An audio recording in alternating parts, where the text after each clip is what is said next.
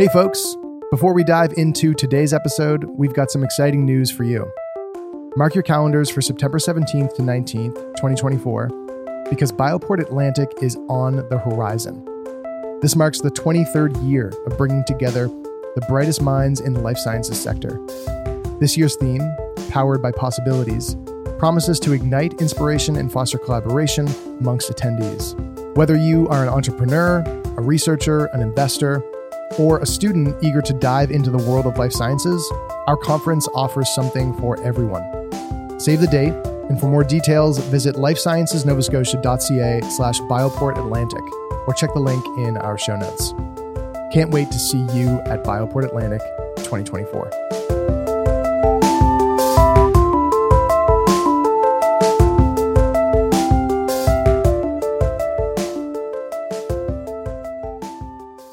Let's talk about pharmaceuticals.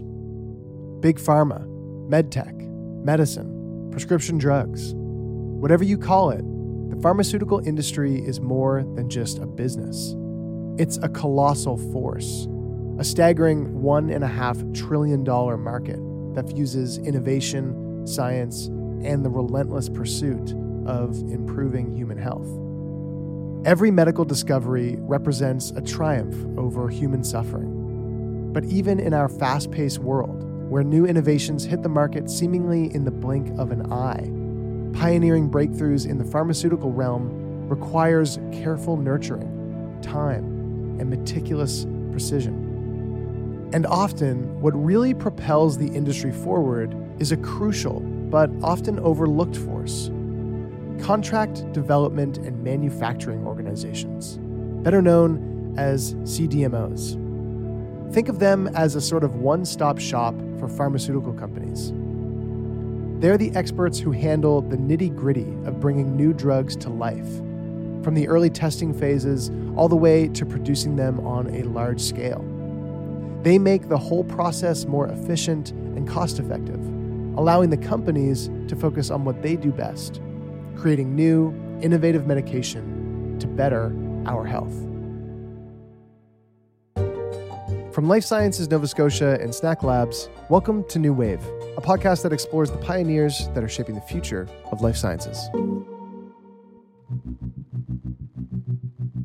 CDMOs or you know contract developers and, and manufacturers, you know, 50 to 60 percent of all the drugs that are currently being uh, being marketed are made by CDMOs, and there are wow. different reasons for this, right? I mean, one is um, you know the, the, the, big companies of course they have a lot of manufacturing capacities but there's a lot of companies out there who are completely virtual. You know they're just people who have an idea uh, you know, and, they, and they're going to bring it to market. Because think about it this way: if you have a good idea, your group of friends said, "Okay, you know what? This is actually great. I think we can treat, we can cure Alzheimer tomorrow." Right? You don't have a factory, you don't have a company, you don't have a bunch of scientists and, and operators and you know quality assurance and, and all of that to actually make this happen. So what would you do? Build your factory first, hire all these people? No, I mean that takes another ten years, right? So you have so you would find somebody who can make it for you. That's Marc Sauer, the brainpower driving BioVectra's scientific prowess. As the chief science officer, he's not just leading the way, he's redefining how we perceive and encourage progress in the pharmaceutical world. We'll delve into his work and the role of CDMOs in just a moment, but first, let's peek behind the scenes of his journey. My name is Marc Sauer. I'm the Chief Science Officer at BioVectra. I've been in the pharmaceutical industry for about 25 years now. Mostly worked in research and development, but I also uh, had an eight year stint in, in, quality control. I have been uh, with BioVectra since 2006. Started out as a research scientist, uh, working at the bench, and then uh, you know moved moved my way up through through the ranks, you know, over, the last 17 years, and uh, I was appointed chief science officer uh, in 2022, actually. So it's been almost like a year and a half now. Currently, I have a team of about 110 scientists and engineers working working with me, or you know, I, sh- I should say I have the pleasure of working with them. So once you hear about CDMOs and science guys like Marc Sauer, it's sort of an of course kind of reaction that such manufacturing places exist for safety, consistency, and speed to get the drugs on the market as quickly as possible. But it's a far cry from the very, very early days of medicine that was very much a fluke. I think the way when I look at pharmaceutical industry, you know, it has, um, you know, it's a, it's an ever evolving field. It has really evolved from that not really understanding how things work to to isolating things. You know, think about tree bark. Um, you know that uh, has that's you know later people realized oh there's a there's a component in the tree bark that can help with pain and that became aspirin right so i think early on we were just kind of trying things out and oh i, I take this or by sh- by sheer coincidence you know probably somebody was hungry and said like oh I, all i have left to eat is this bark and it's like hey you know my headache is gone you know so so you kind of like a lot of trial and error uh, while then, let's say, you know, early 20th century, people were kind of understanding a bit more. And then, you know, when we look at pharmaceuticals now, you, you, you kind of have like two different fields. You have chemicals and you have biologics. Okay, I promise you don't need a science degree for this one, even though it sounds a little sciency. Chemical derived pharmaceuticals, like common pain relievers or antibiotics, are created in labs and have a broader reach in treating various health issues, from headaches to infections, but they can have limitations due to their simple molecular structures. Biologics, on the other hand, such as certain vaccines, think the mRNA COVID vaccine, for example, or insulin, come from living sources and are crafted to precisely tackle specific cells, making them ideal for complex diseases like cancer or autoimmune disorders. Biologics are where innovation, combined with a better, more thorough understanding of how diseases impact the body, get really exciting and will really revolutionize how doctors approach sickness. Chemical drugs, you know, they're they're derived through chemical synthesis. They are very discrete and let's say simple molecules that uh, that can be made through through you know uh, very traditional chemi- chemical synthesis. Um, and then you know over the years you know this has evolved more where we're trying to understand more how we can use biologics uh, and and how they can help target you know in certain ailments and certain diseases a lot better.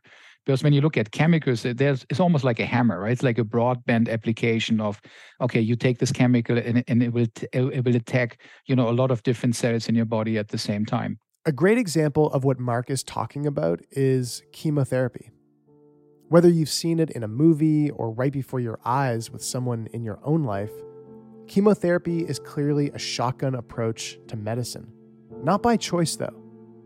It's simply one of the best tools that we've got at the moment. And keep that in mind. We're going to circle back to that idea a little later on in the episode chemotherapy, right? I mean, this is, you know, if you think about chemicals, this is most people have had exposure to uh, to somebody in their family or in their friend circle that has gone through a chemotherapeutic treatment. Um, you know, at, at the core of that, the first line treatment up to today is, is, is chemicals, but they attack everything, right? I mean, that's why you see a lot of side effects. Um, you know, think of cancer as a very fast growing cell.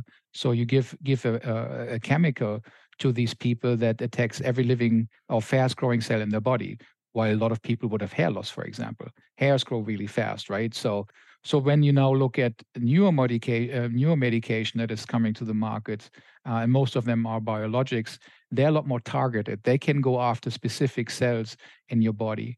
So, for example, uh, when it comes to cancer treatments, you know, we can make um, what's called monoclonal antibodies, um, which is an artificial protein uh, through biologic processes that can specifically target the cancer cell itself and nothing else. So none of the cells that are surrounding it are being attacked. Uh, you know, so you have very, very minor side effects uh, in that, uh, and it can, you know, either mark the cell, so your immune system can can destroy it and get rid of it, or it can even ask the cell to destroy itself. Okay, so calling the prospect of leveraging biologics exciting is obviously a massive understatement. Diseases that were once a death sentence can be treated effectively, if not eradicated, if the right innovators are working on the problem. So, what do you do if you have a big pharmaceutical idea and want to get it to market as quickly as possible? Um, you have to be patient, you know, because from you having an idea and it actually being a marketed drug, uh, you know, that is available to the population, you can look at 10 to 15 years.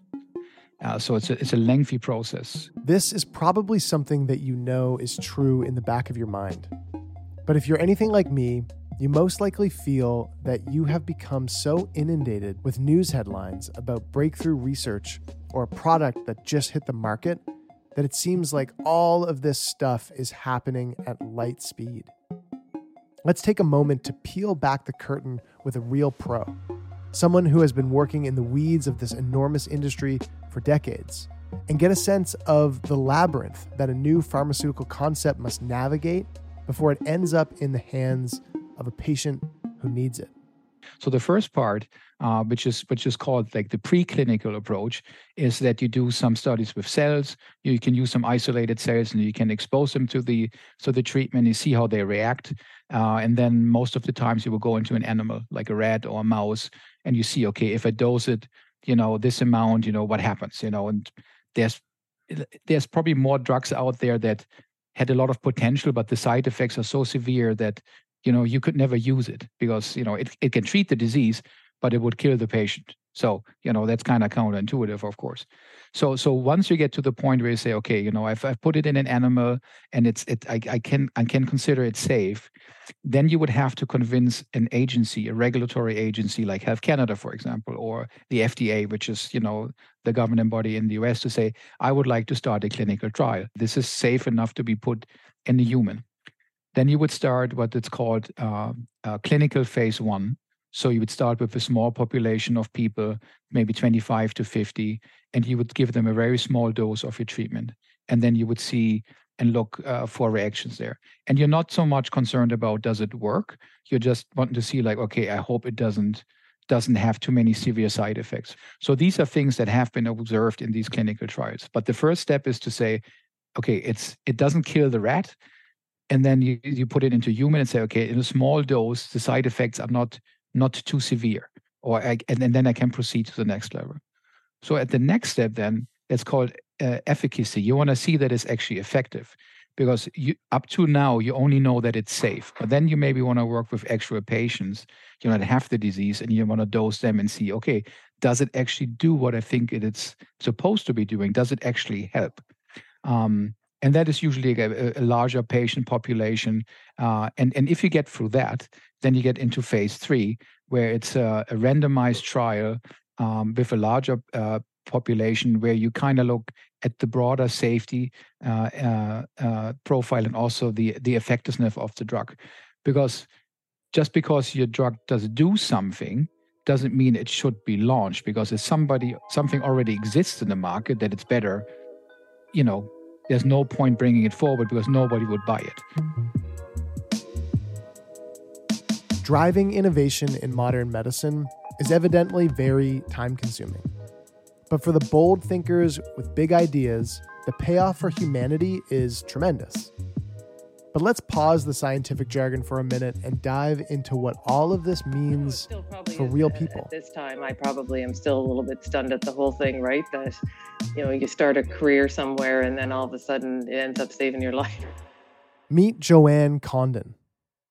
Picture this nine years deep into her career, crunching numbers, balancing sheets, and steering the administrative ship of one of our unsung heroes, a CDMO by the name of BioVectra. Then, out of the blue, she listens to that little voice in her head and decides to push for a routine mammogram. No symptoms, just a gut feeling. Wild, right? But that's Joanne, gutsy and determined. Not just in her career, but also when it comes to her health. Little did she know that this one decision would kick off what she calls a roller coaster of hell, reshaping not only her life, but also the lives of those around her. You know, I was 37 years old, working at BioVectra for about, I guess, 10 years at that point. Um, had my two children, five and 11 years old, and we were just, and my husband, and we were just going about life, you know, kids in school, kids in activities, sports, everything else. Um, but something I did have always in the back of my head was my mom was, uh, is a breast cancer survivor. She was diagnosed when she was 49 years old. So I've always had that since I was about 30. My doctors always told me, you know, you need to watch for this. Her type of cancer was aggressive. But to her surprise, when she requested a routine mammogram, her third since turning 30, the hospital simply said no. So, of course, you have to be proactive uh, in your own thing. I've always had mammograms 32, 35. 37 came around, you know, just that, you know, every two years. Went to my doctor. Yeah, you should have your, you know, we'll do this every two year mammogram. So, got the rec to go to the doctor, got a call from the nurse, and the hospital said, nope, we don't want to see you till you're 39 because that's 10 years onset of your mom. I wasn't having issues. I was just being my own advocate because mm-hmm. you have to be. Really, what happened was I was annoyed, obviously, when I got off the phone with my my nurse, and my nurse wasn't very happy either. But I, I called my sister, who was a few years older than me, and I just kind of ranted a bit uh, to her. Um, and she said, "Oh my goodness!" And I said, "What?" And she said, "We just had a lunch and learn at my work and someone came in talking about breast cancer. It was just something that was in. And the lady that put it on said, if you ever have any questions, contact me. My sister says, I'm going to call this lady and I'm going to tell her what's going on. So sure enough, she did. This lady called the hospital and got me a mammogram. I was like, wow, that's amazing. In a different area of my work, I talk to people who are spread all across the spectrum of illness, mental and physical. If you forced me to tell you the most important thing I've learned throughout hundreds of conversations, it would be the importance of being your own advocate when it comes to your healthcare. I never once thought I had breast cancer. So here I off to my mammogram and like that started in January, February. And then I just started doing, you know, mammogram happens, next mammogram, biopsy, April 10th, diagnosis with breast cancer. I wasn't having issues. I was just being my own advocate and standing my ground or thinking I was standing my ground and just trying to get myself through to, to do what I was always told to do. Um, but wasn't feeling different, wasn't having issues. But, and then that day just changes your life forever, right? Young kids, things start going in your head. Just for a little perspective, almost 30,000 women are diagnosed with breast cancer each year in Canada, and about 5,500 will die from it. In the US, that number is about 240,000 cases of breast cancer in women and about 2,100 in men. 42,000 women and 500 men in the US die each year from breast cancer. But the other moment that did happen while I was going through all that before I actually got the diagnosis was you had had to go for a biopsy, which is really one of the last things they do, you know, to get that diagnosis. Was there was a lady in there with me and uh, she came in and she says, My goodness, she says, You're awfully young. And I'm like, Well, you know, yeah. But she says, How did you end up in here? And I looked at her and I asked her what her name was. And she told me her name. And I said, You got me in here. The lady that was at the lunch and learn with my, that put it on with my sister, she actually is a volunteer at the hospital and she will go in and sit with people. I said, It was you. And she goes, Oh my goodness, I remember your sister calling me. When I heard that, honestly, I couldn't believe it. A twist of fate so beautiful, but also a reminder that even with all of the advancements we've made in medicine, it can still come down to a handful of right place, right time experiences that save someone's life. Oh, for sure, right? So, I mean, it was more of a rant to my sister, and um, I really, to this day, say if it wasn't for her, I would not be here. And that is what I was told by doctors after I had started going through for my chemos and my radiations. Had I waited till I was 39, no. So for Joanne, with young kids and having seen her mom defeat an aggressive form of breast cancer already, it was imperative she keep a positive attitude and fight hard. So she receives a treatment plan, and it includes a mastectomy, scheduled for almost eight weeks after her diagnosis on May 30th. The treatment plan changed several times, and um, we we did the we did the surgery in May 30th, and then I started chemo July 15th, and that lasted till the end of October, and then I did radiation starting in that January, and that lasted till February 14th. So I did almost like I was off work for just about a year. Joanne said that at times she felt like she was deep into her 80s with pain all over her body. But she remained positive. Even when she had to have radiation after the mastectomy and chemotherapy. And that's when she learned that the timing of it all, really pushing back and advocating for that mammogram despite having no symptoms, is the reason she's still alive today. So, yes, the reason I had radiation after the chemo, which I really found out when I got to see my radiologist, was um, I had a mastectomy. That was my first um, surgery I had, which was, you know, remove the whole breast, make, you know, because they found spots and they just wanted to to get rid of it. So I I had that. So therefore, I shouldn't have had to have radiation because they did like take all of there was all the chest wall, everything, all the margins were good around it, everything was good. I got to radiation, and the radiologist asked me if I understood why I was there for radiation, and I didn't, right? Because I thought I wouldn't have to have it. And he told me that I did have I did have a lymph node that was involved, and it was my sentinel node, which is your main node. Um, and my cancer was actually growing on the outside of my lymph node. So it was called extranodal, which is when I found out he said, had I waited till I was 39 years old to get my mammogram, I wouldn't have been there. Because when cancer grows on the outside of your node, he said it's known to be more aggressive, which means pieces of the cancer can then break off and hmm. get inside your system where you can't see it, right? Um, so that is why I ended up with radiation, just like you say, maintenance, making sure everything, nothing got somewhere it wasn't supposed to go. And through the turbulence of battling cancer, work was the last thing on Joanne's mind. However, fate had a peculiar way of intertwining her personal struggle with her professional life. As she grappled with the challenges of treatment, an unexpected revelation emerged.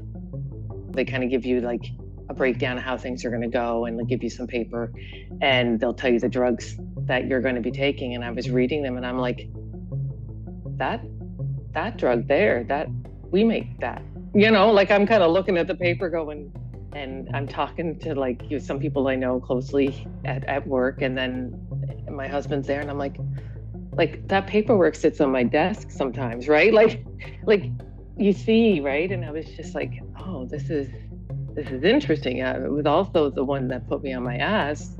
That was the drug.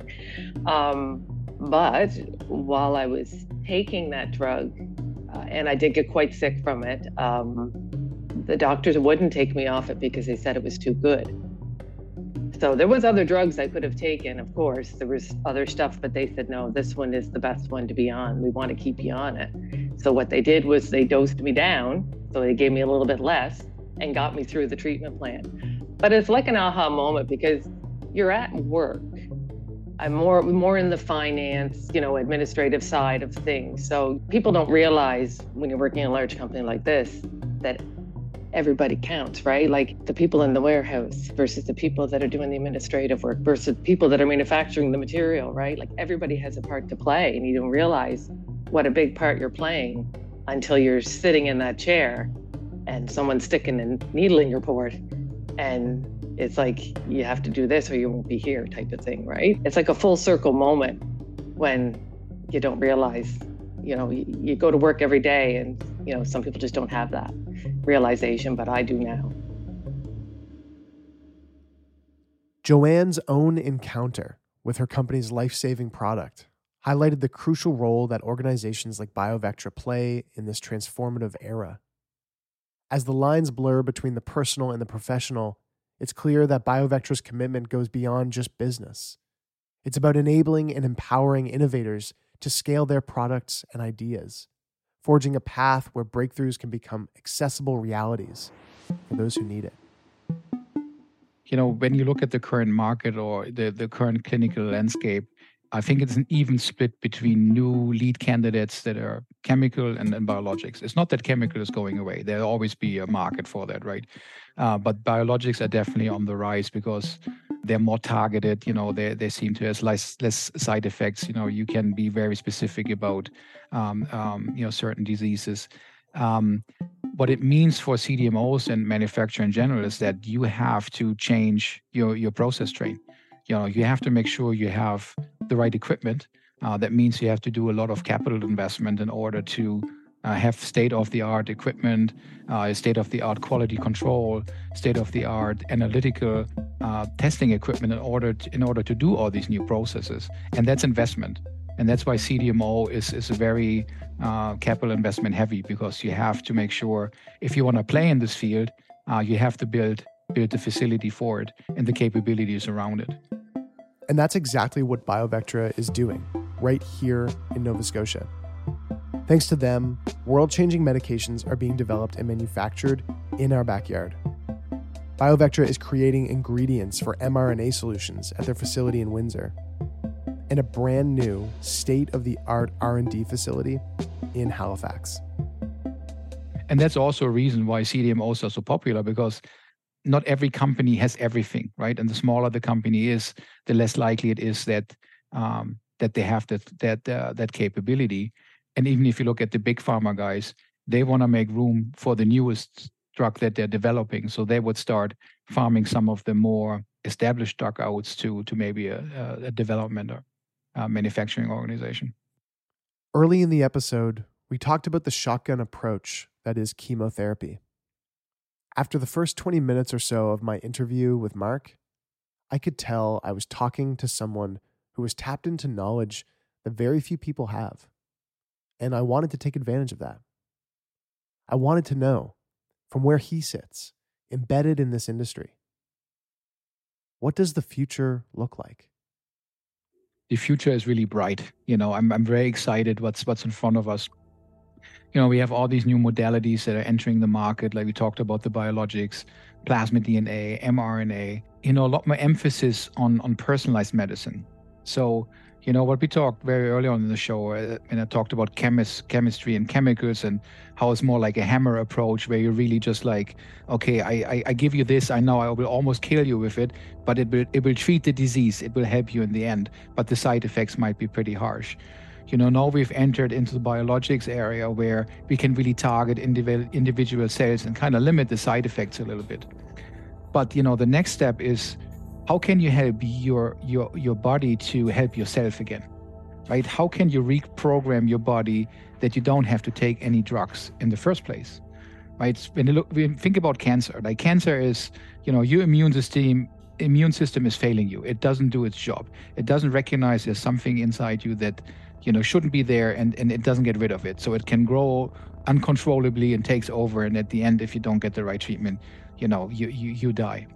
So you know there's there's uh, new new therapies out there CAR T for example or it's called like cell and gene therapy. So what it's done there is you take uh, some of the immune cells out of your body you reprogram them in the laboratory to help them identify the cancer and then they're given back into your body.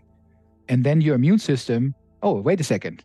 You don't belong here and then it starts doing its job again that's being done now. That's actually being done in Halifax already. It's still fairly new and it's it's it's starting, but that's the future of of of of you know how we will treat people in the uh, in, in the next decades. It's more about very specific helping you as an individual instead of finding something that that yeah it will help you but it, it, it may not right or the side effects might be might be more than you want so it's really helping your body to help yourself again. Uh, the other the other part is um, like you know personalized medicine where you can make batch sizes of one. Right? We talk about scale up and all of that and making like large quantities. So what we're currently talking to quite a few companies is making individual um, uh, cancer treatments, and you can use mRNA for that. Because if I know exactly what uh, your cancer cell is, and it's specific to you, I can isolate the genetic sequence, make the plasmid, you know, make the mRNA, and have then the mRNA or the plasmid help you, uh, you know, destroy the cancer. Yeah, and it's it, it's something we will solve. It's just a question of time and money. It it it it's not a question if, it's just a question when. For me, it's pretty incredible when I picture this. You're rummaging through your medicine cabinet, grabbing that trusty over the counter remedy after one too many glasses of wine, or a scratchy throat, or a fever. Suddenly, it hits you. This little lifesaver might have been cooked up right in your own backyard. Pretty awesome, isn't it? But here's the real kicker what if the breakthrough for that stubborn cancer everyone's talking about is happening right down the street?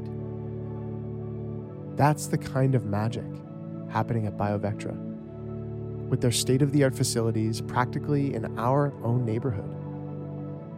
In this post COVID world, where mRNA vaccines are the talk of the town, BioVectra isn't just a company, it's a glimmer of hope, creating not just jobs, but a future where medicine isn't just a remedy, but a revolution for healthcare everywhere.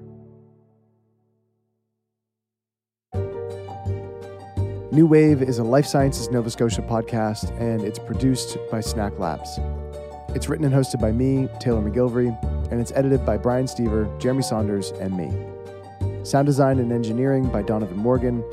Special thanks to the team at Life Sciences Nova Scotia Sean Awalt, Doris Grant, Carrie Manette, Kira McGlinchey, and Lorianne Coring. And to our guests